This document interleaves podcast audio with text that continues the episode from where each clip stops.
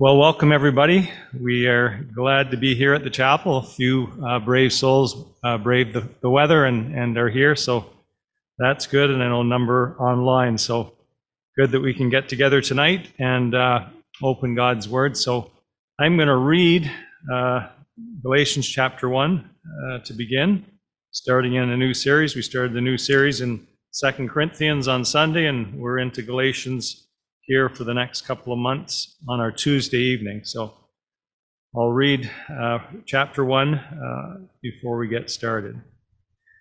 Paul, an apostle, sent not from men, nor by man, but by Jesus Christ and God the Father, who raised him from the dead, and all the brothers with me, to the churches in Galatia. Grace and peace to you from God our Father and the Lord Jesus Christ, who gave himself for our sins to rescue us from the present evil age according to the will of our God and Father, to whom be glory forever and ever. Amen. I am astonished that you are so quickly deserting the one who called you by the grace of Christ and are turning to a different gospel, which is really no gospel at all. Evidently, some people are throwing you into confusion and are trying to pervert the gospel of Christ. But even if we or an angel from heaven should preach a gospel other than the one we preach to you, let him be eternally condemned. As we have already said, so now I say again if anybody is preaching to you a gospel other than what you accepted, let him be eternally condemned. Am I now trying to win the approval of men or of God? Or am I trying to please men? If I were still trying to please men, I would not be a servant of Christ. I want you to know, brothers, that the gospel I preached is not something that man made up. I did not receive it from any man, nor what was I taught it. Rather, I received it by revelation from Jesus Christ.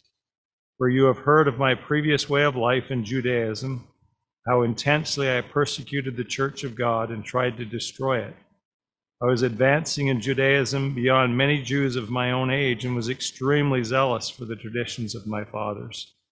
But when God, who set me apart from birth and called me by his grace, was pleased to reveal his Son in me, so that I might preach him among the Gentiles, I did not consult any man, nor did I go up to Jerusalem to see those who were apostles before I was. But I went immediately into Arabia, and later returned to Damascus. Then, after three years, I went up to Jerusalem to get acquainted with Peter, and stayed with him fifteen days. I saw none of the other apostles, only James, the Lord's brother. I assure you before God that what I am writing to you is no lie. Later, I went to Syria and Cilicia. I was personally unknown to the churches of Judea that are in Christ. They only heard the report. The man who formerly persecuted us is now preaching the faith he once tried to destroy, and they praise God because of me. So let's pray before we start. Father, we thank you for your goodness, for bringing us, uh, some of us here safely tonight. We thank you for the blessing of your word once again, the opportunity to read it, to uh, meditate on it. And Lord, we pray that you teach us from it tonight, Lord. Uh, pray that all that's said and done would be for your glory. And I pray this in Jesus' name. Amen.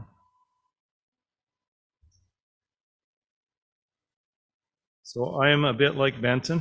I can't speak and press buttons at the same time. So, but I am going to try just for a little bit to just uh, right at the beginning and right at the end have a few slides for us. So, being the first one to speak on Galatians, I thought I would do a little bit of a review. And I'm sure most of you are aware that Galatians was written by the Apostle Paul. We just read that. And was written to the churches in Galatia. Now, there's some dispute in terms of what or where Galatia was, where these churches were. I think initially people felt that uh, it, was a place in an, uh, there's a large northern plateau that was inhabited by the Gauls, and people thought that there were churches up there that perhaps weren't spoken of in uh, the various missionary journeys that we read about in the book of Acts. But um, more recently, I think about the 1800s, a new theory came out that's perhaps more widely, widely held, held now, and that is that this area um, where several of the cities that Paul did minister to, Antioch, Iconium, Lystra, and Derbe, are within this area that was actually a Roman province called Galatia. So they weren't Gauls, but were uh, was a Roman province that was called Galatia. But regardless, I don't think it matters too much. It was written to some churches that were in Galatia, wherever that might have been,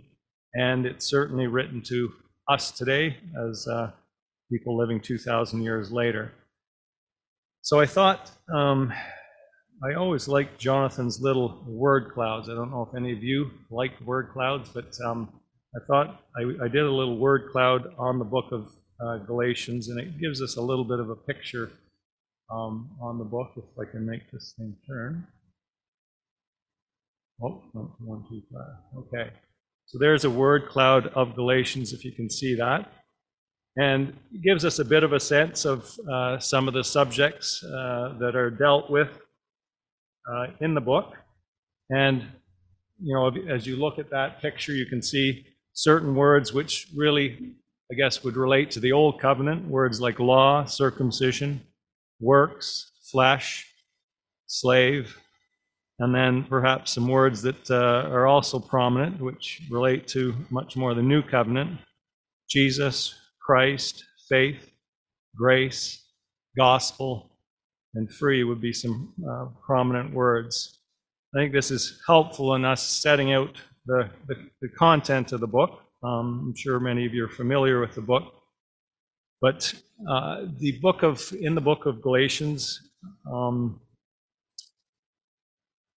we understand that, and even in the in Benton's message the other day, we, we read from the book of Acts that Paul was the apostle to the Gentiles. I believe it was in chapter 9 of Acts, where um, after his, his, uh, tra- the Lord speaking to him on the road to Damascus, uh, it was revealed that he had a, a message for him to bring to the Gentiles. And so, as Paul preached to these churches, uh, certainly the question came up was there any uh, of the law that these new Gentile believers needed to keep? And should they be keeping any of the law? Should they be keeping certain aspects of the law, perhaps circumcision as being part of the Jewish covenant? And was the gospel just an extension of what uh, the law uh, provided, or is it something entirely new? And certainly, as we read through the book of Acts, we re- read through the other epistles, it's very clear that Paul, in all of his writings, that he consistently preached a um, pure, what I refer to as a pure gospel, a gospel that uh, is based on salvation uh, on, based on the finished work of Jesus Christ, faith in that finished work of Jesus Christ, and that law keeping had no part in that gospel. But as Paul had, you know, being on this missionary journey, they had accepted this, this message, and he had reports had come back to him that this or these Galatian churches had fallen away uh, from this gospel. They had abandoned this gospel, and that various teachers from Jerusalem had come along and were suggesting that things needed to be added to what Paul had taught, and that faith in Jesus Christ was not sufficient for salvation. And so, really, this book is Paul's response to him hearing about this falling away and this heresy that had been brought to these Galatian churches. And so I just jotted down seven items that sort of encapsulate what this book is about, and we'll just very briefly run through those. So, the first, justification by faith, and I think the first screen that I put up said that this was sort of the book of the Reformation, and, and very much you know, the book of Galatians, the book of Romans were very instrumental in um, Luther and others in realizing that uh, the church had gone well off track in terms of uh, a works-based gospel, etc.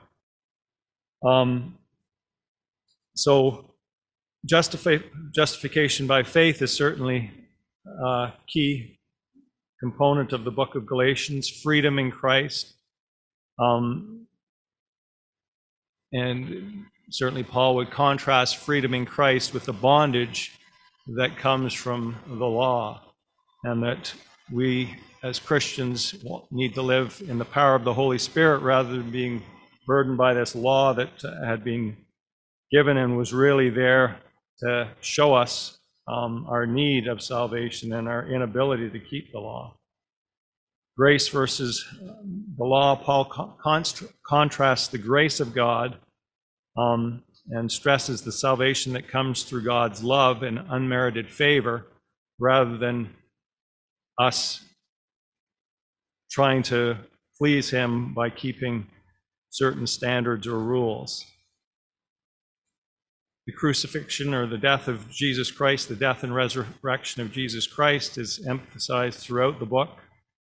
The cross and Christ's work on the cross uh, for salvation, for the propitiation of our sins, is very key. Sanctification through obedience that comes from faith. So we're not saved by good works, but we're saved to do good works. And that uh, sanctification work uh, is a result of the Holy Spirit's work in our life once we put our trust in Him. The importance of unity in Christ.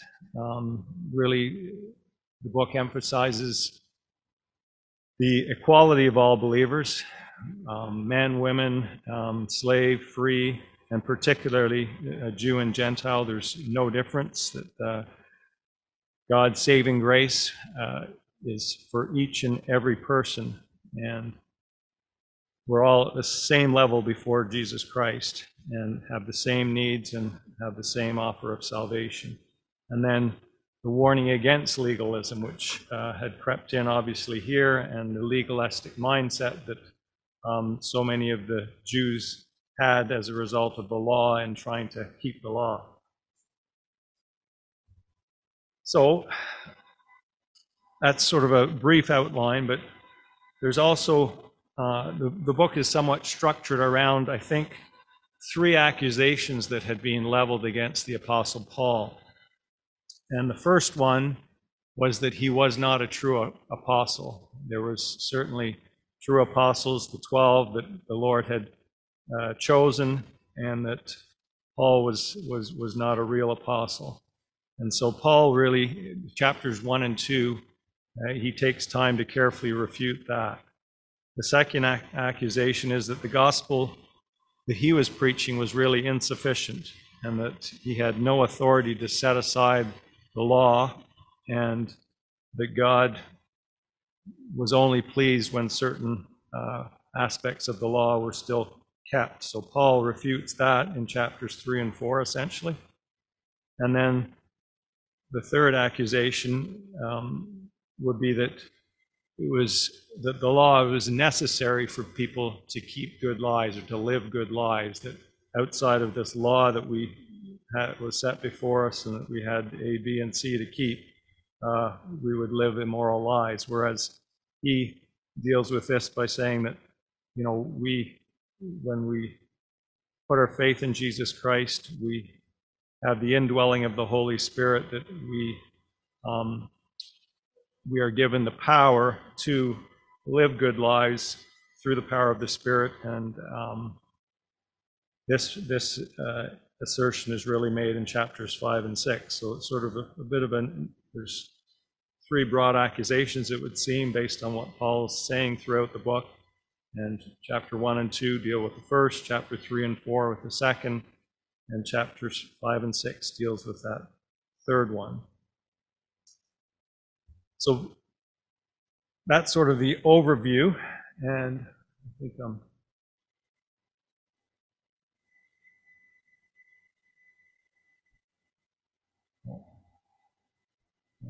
So I put up just a few notes. I'm not going to turn any more slides till the end, but there's sort of seven points that I want to talk about that are brought up in chapter one of the book. So, from the outset, it's fairly apparent that Paul, it's a little bit of a different book than all the other Pauline epistles um, or the book of Acts, in that Paul, there's he gets sort of right down to the meat of things. He doesn't commend the Galatian churches at all. He doesn't pray for them. He sort of sets right into it. And his first uh, thing that he states is that he is an apostle. And this is an extremely important thing as we think about it. Certainly for the Galatian church, if they were going to listen to what Paul had taught and not listen to those who, the detractors or those who were trying to lead them astray, they needed to realize and be convinced that he was a true apostle. And likewise for us, like if we don't believe that Paul was a true apostle, we, we have a lot of our scripture that we need to kind of tear the pages out of. So it's certainly an important issue. And why should the, the uh, Galatian church just listen to him? Um, so again, Benton, you uh, helped us out on Sunday and you told us what an apostle was, uh, a sent one. And there really are two categories of uh, categories, might be a wrong wording, but there's the 12 apostles that were clearly spoken of uh, or chosen by the Lord Jesus Christ himself. But then there's several other, many other peoples that are spoken of as apostles, Paul being one, Barnabas, Titus, and others. And certainly the, the 12 apostles had a unique position. They had all spent three years living with the Lord Jesus Christ. And Acts or Ephesians chapter 2 talks about them uh, of being as being the foundation of the church, with Christ being the, the cornerstone. And um, however, there the scripture does set out qualifications. Uh, in 1 Corinthians 9, it talks about having one who has seen the resurrected Christ. In Acts uh, chapter 9, it talks about they need to be explicitly chosen by God and also the ability to perform miracles and signs. And Paul would have met all of these requirements. He was clearly chosen by God on, on the road to Damascus. He, um, in a very real way, witnessed the risen Lord Jesus Christ on that in that experience and uh, was clearly chosen by God with a specific pur- purpose that was laid out um, to Ananias and to him, obviously. And he also clearly had the ability to perform many wonders. And so clearly he was an apostle, but I just wanted to maybe divert a little bit, and I, have found it very interesting um, and very compelling when we think of Paul and Peter, and, and, in the next chapter of Galatians, we read of Paul and Peter uh, butting heads somewhat, but they were two uh, key pillars of the church, and I just wanted to draw our attention to 2 Peter chapter 3, where Peter speaks about Paul and sort of adds his stamp to the apostle, uh, him being a true apostle. And in uh, 2 Peter chapter uh, 3, verses 14 to 16, Peter at this point in time is uh, talking about how we should live in light of uh, the soon coming return of Christ. And he says, So then, dear friends, since you are looking forward to this, make every effort to be found spotless, blameless, and at peace with him. Bear in mind that our Lord's patient means salvation, just as our dear brother Paul also wrote you with wisdom that God gave him. He writes the same way in all his letters, speaking in them of these matters. So this is a situation we know that Paul and Peter conferred. They later in this chapter we realize they spent 15 days together, but they were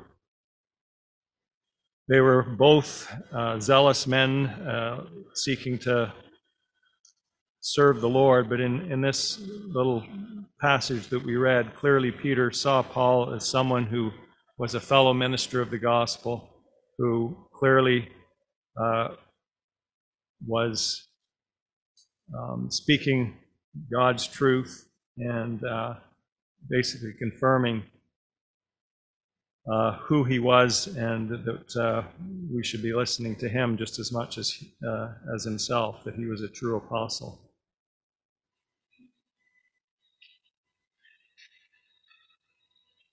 So after establishing his true apostleship, Paul begins extend, to extend, begins by extending grace and peace to the Galatian believers.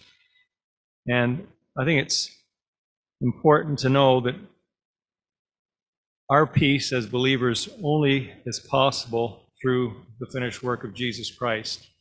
We know that we cannot come to God in any other way, and it's only by knowing that it's His work and not ours that we can have peace, both in our minds, but also that God offers us peace because of, of the work of Jesus Christ and that He sees us in Him.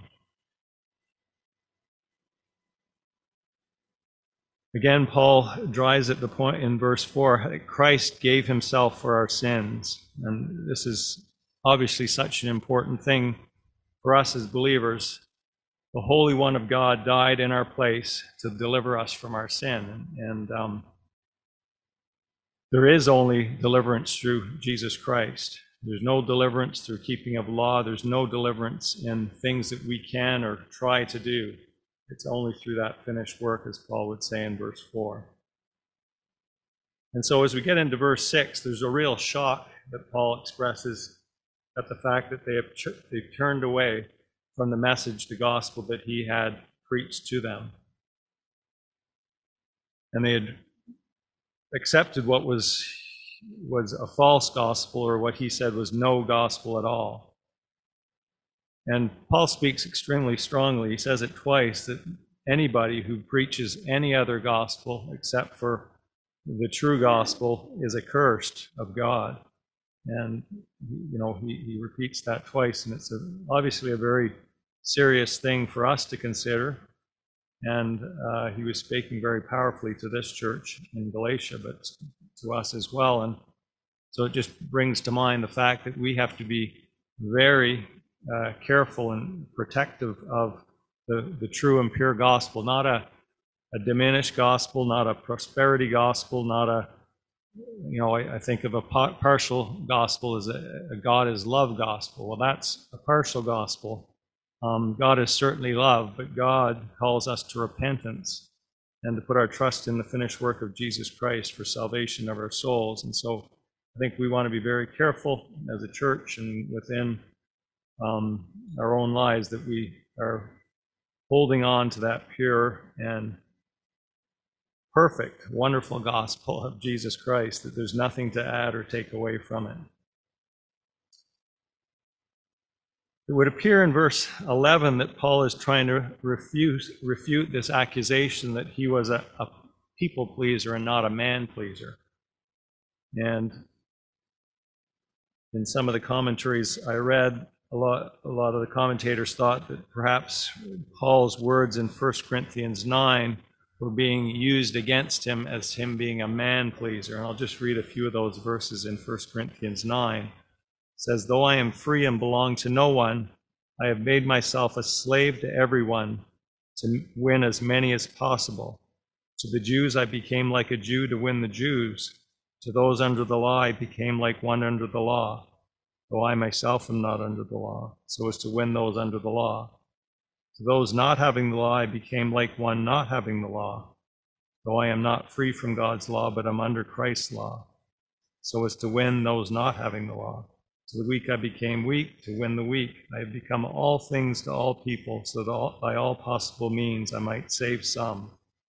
I do all this for the sake of the gospel, that I may share in its blessing. So we don't know if that specifically was what uh, these people were leveling against him, but it would seem to me if his accusers were using this passage to claim Paul's propensity to please man rather than God, they certainly are taking the statement out of context. Um, I think we would agree that Paul was, I guess, practical in his approach to preaching the gospel. Uh, we see him being very practical. I know in the example of when he was speaking uh, to the philosophers in Athens, uh, Mars Hill. He used some various examples. He would uh, perhaps use different de- deliveries, different methods of bringing up the gospel or whatever, but throughout uh, his the book of Acts, whenever we see him presenting the gospel, there was nothing that would suggest that he was there to please man, uh, but in fact pleasing God. And in many cases, this led, led to a lot of hardship and persecution. And so he counters that by saying that the only reason he was preaching the gospel that he was preaching was that he it was directly from Christ and that he that he had not been taught it by any other man not by any of the other apostles um, that it was not something that he had made up or any human had made up but he had received it directly by revelation from Christ. And then he really goes to drive home that point by saying that the only possible source of his miraculous change was that he had seen the resurrected Christ. Um, and we know what Paul was like prior to his conversion, and certainly it was an incredible conversion experience. And he suggests that here. He was zealous for the law, he was prideful in his attitude which kept him pursuing God uh, through his outward actions. And the only thing that would have led him to a 180 degree turn from that was this revelation and this appearance of the Lord to him, and this um, resulted his in his conversion, going from someone who was absolutely a works-based person uh, trying to please God through works to someone who was trying to please uh, God by preaching the gospel, but having been saved by that gospel himself, realizing that he he had no ability to save himself and that he'd been saved by the finished work of Christ. Paul is also um, very much trying to tell the Galatians that his apostleship wasn't based on the approval of the Jerusalem church or the other apostles, that it was given specifically to him and that he had a specific calling to the to the Gentiles. And one of the things he points out is that he didn't initially go up to Jerusalem. You know, some people would have thought, well, if he if, if he should have gone up to Jerusalem, but he had this clear conversion. He seems to have spent several years in Arabia, and it seems that at this point in time he spent uh, sort of one-on-one time with the Lord. We're not exactly certain of uh, of that. There's uh, an indication that that would be the case, but he seems to have spent a, a long period of time, perhaps three years, being spoken to uh, and preparing him for the ministry that lay ahead. After sort of establishing his independence from the other apostles, Paul then states that um, he you know, spent this long time, seemed, seemed sort of a wilderness situation apart from others, being spoken to by God. And then at that point, he went up to Jerusalem and spent 15 days with Peter. And as verse 18 would suggest, these 15 days were not to be taught any specific thing necessarily, but it says in verse 18 to be acquainted with Peter. Obviously, they were uh, servants of the Lord. It would, would uh, be good for them to have this interaction. I'm sure it was hugely interesting for both of them. I'm thinking particularly for Paul, speaking to one who had spent three years one on one with the Lord. But um, we don't know exactly what it was, but they got acquainted and then continued to do the work that God had uh, set each one of them to do.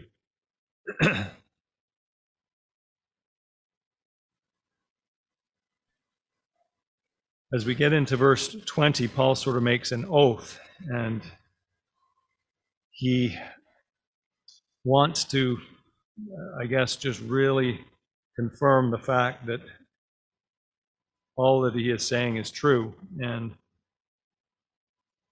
I would suggest that he needed to do this because, again, there, there were people who were telling him or saying the contrary, that he really should have been under the supervision of the, of the apostles in Jerusalem and that he had no right to be speaking sort of on his own outside of their authority.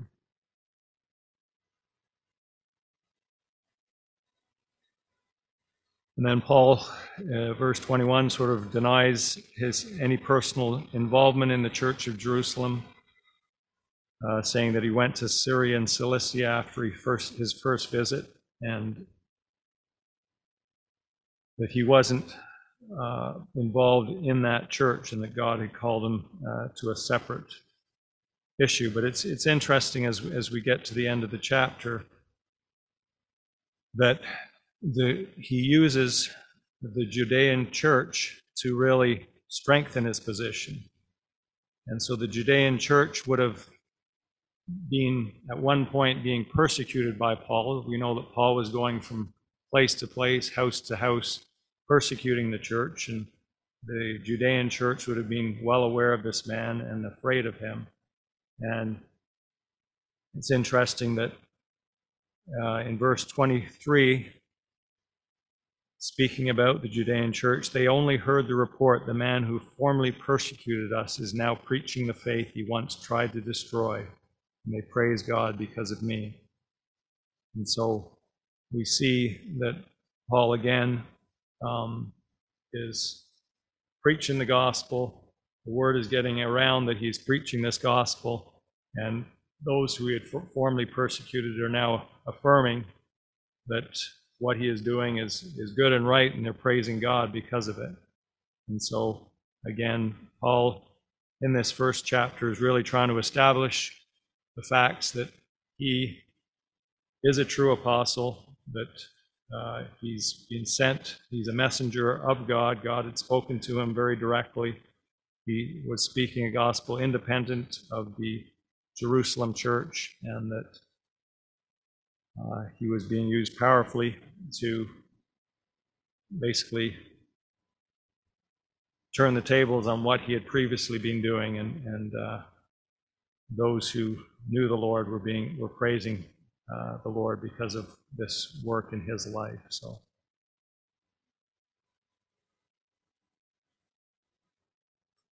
So I just want to conclude with a few perhaps take homes from or practical take homes from this passage.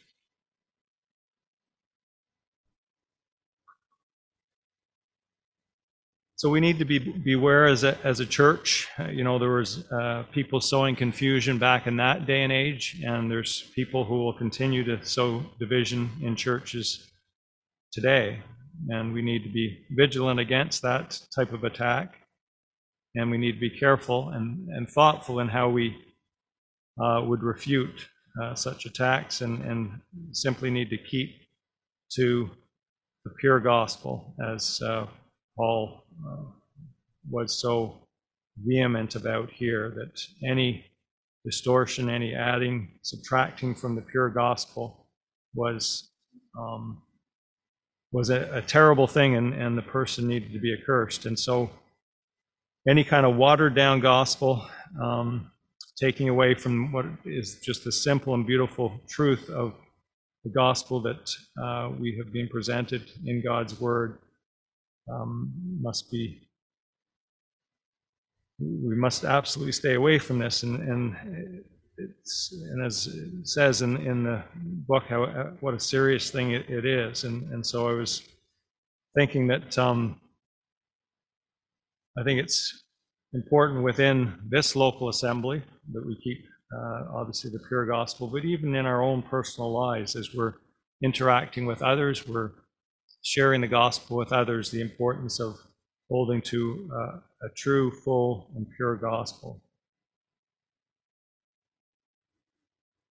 It seems as though people were suggesting that God, uh, Paul was a, a man pleaser and not a God pleaser, and it got me thinking a little bit along those lines. Certainly, there's no evidence of that um, in anything that we read in Scripture that Paul was a uh, a people pleaser rather than a man pleaser. But it would be good for us to ask us that same question: Are we people pleasers or God pleasers here? Read, read of you, and also in our own life.